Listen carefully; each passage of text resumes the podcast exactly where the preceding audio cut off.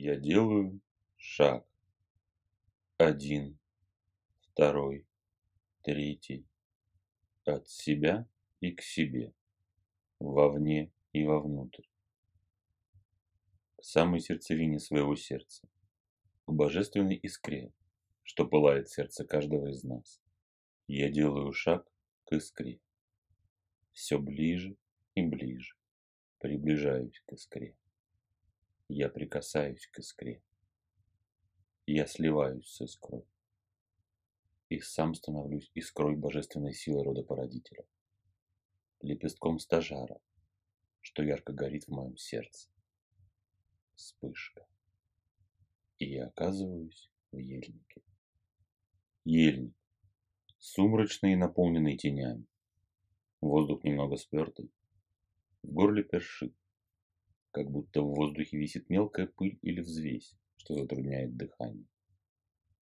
Каждый вздох приходится делать с усилием. Что-то привлекло мое внимание, какое-то мелькание в воздухе. Перед моим лицом пролетела бабочка. Бабочка в ельнике. Невероятное событие. И еще более невероятное, что я смог ее заметить в затхлом и темном воздухе ельника. Бабочка порхает передо мной. И опустив глаза вниз, я вижу, как проявляется тропинка под ногами. Белая тропинка, как будто присыпанная прахом или золой. Пойдя за бабочкой, я довольно быстро дошел до лесных врат. Остановился, прислушался. За вратами раздавались непонятные мне звуки. То ли треск, то ли громкие хлопки как будто что-то рушилось или ломалось, с треском, грохотом, лязгами и даже взрывами. Пройдя за бабочкой во врата, я оказался на кладбище. Вернее, это я так подумал, ориентируясь на первое впечатление. Куда ни посмотри, везде лежат убитые люди в изрубленных доспехах и военной амуниции. Рядом с ними просто умершие, видимо, гражданские, которых они защищали. Тут же по полю разбросана техника. От сломанных мечей, щитов и луков до автоматов и даже танков. Вон, виднеется вдалеке. Бабочка настойчиво порхала перед моими глазами, то улетая вперед, то приближаясь, явно зовя за собой.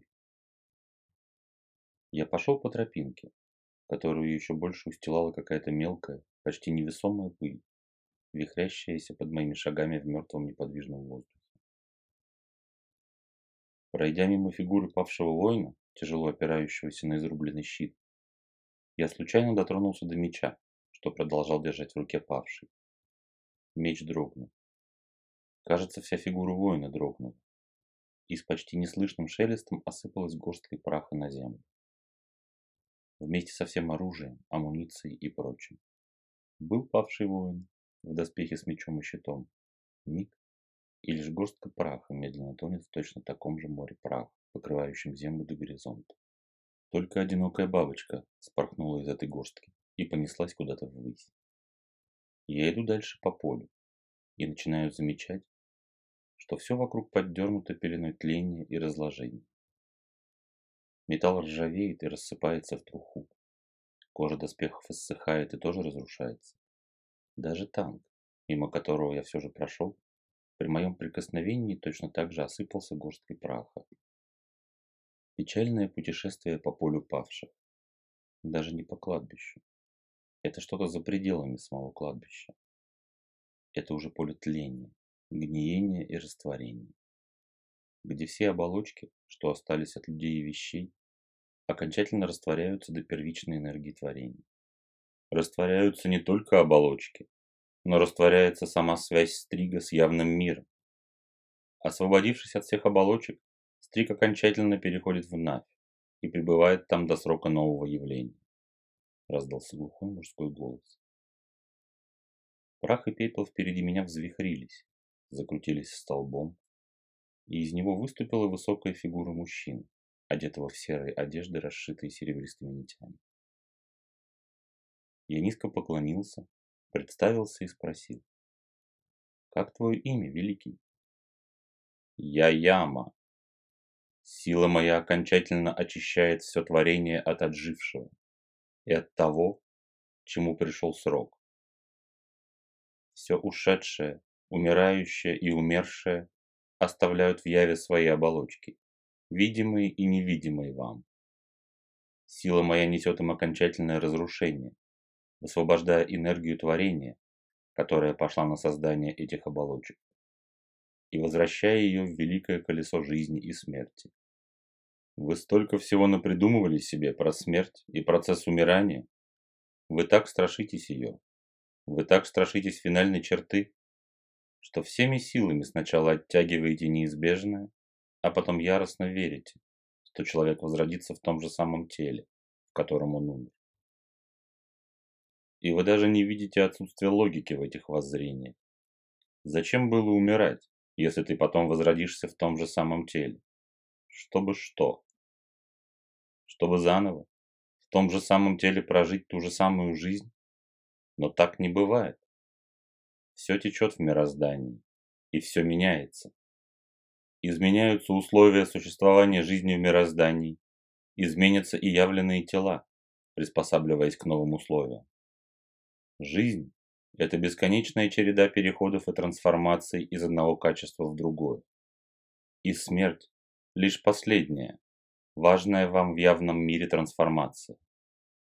Пока вы не осознаете, что всю свою жизнь, каждый ее миг вы изменяетесь и трансформируете себя самого, и трансформируете мир вокруг вас своими поступками и мыслями, вы так и будете бояться смерти и оттягивать финальную трансформацию и переход в энергетические планы. Конечно, это не означает, что надо до срока стремиться умереть.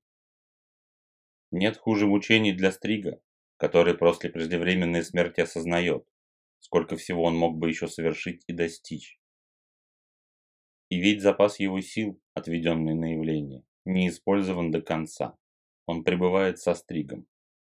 И пока запас не растворится, Стриг будет осознавать все свои упущенные возможности и сожалеть о совершенном, хотя вернуть назад уже ничего невозможно. Смерть не есть окончание, а всего лишь очередная ступень на великом пути. Яма замолчал, протянул руку ко мне, и с оглушительным треском и шелестом все павшие тела, вся стоящая техника, все материальное, видимое и невидимое мне на этом поле, осыпалась белым прахом. Огромная туча бабочек взвелась в воздух, закрутилась в большие летящие водовороты и прянула ввысь, стремительно исчезая из поля зрения. Все так, как и должно быть. Связь с явленным миром окончательно растворена. Вся энергия творения, заключенная в ваших телах и оболочках, ныне свободна и возвращается в великое колесо рождения и смерти явленного мира, произнес Ян. Используйте силу мою, чтобы сжечь в себе тот прах и пепел, который накапливается после трансформации в ваших сердцах. Сила моя растворит эти последние остатки мертвых и залежалых качеств и свойств, которые вы трансформировали в сердце своем в сияющие божественные качества. Яма замолчал. Полы его длинной серой одежды внезапно распахнулись, как будто сильный ветер подул. Меня подхватил восходящий поток и понес куда-то в серые небеса. Открыл глаза я уже в своем теле.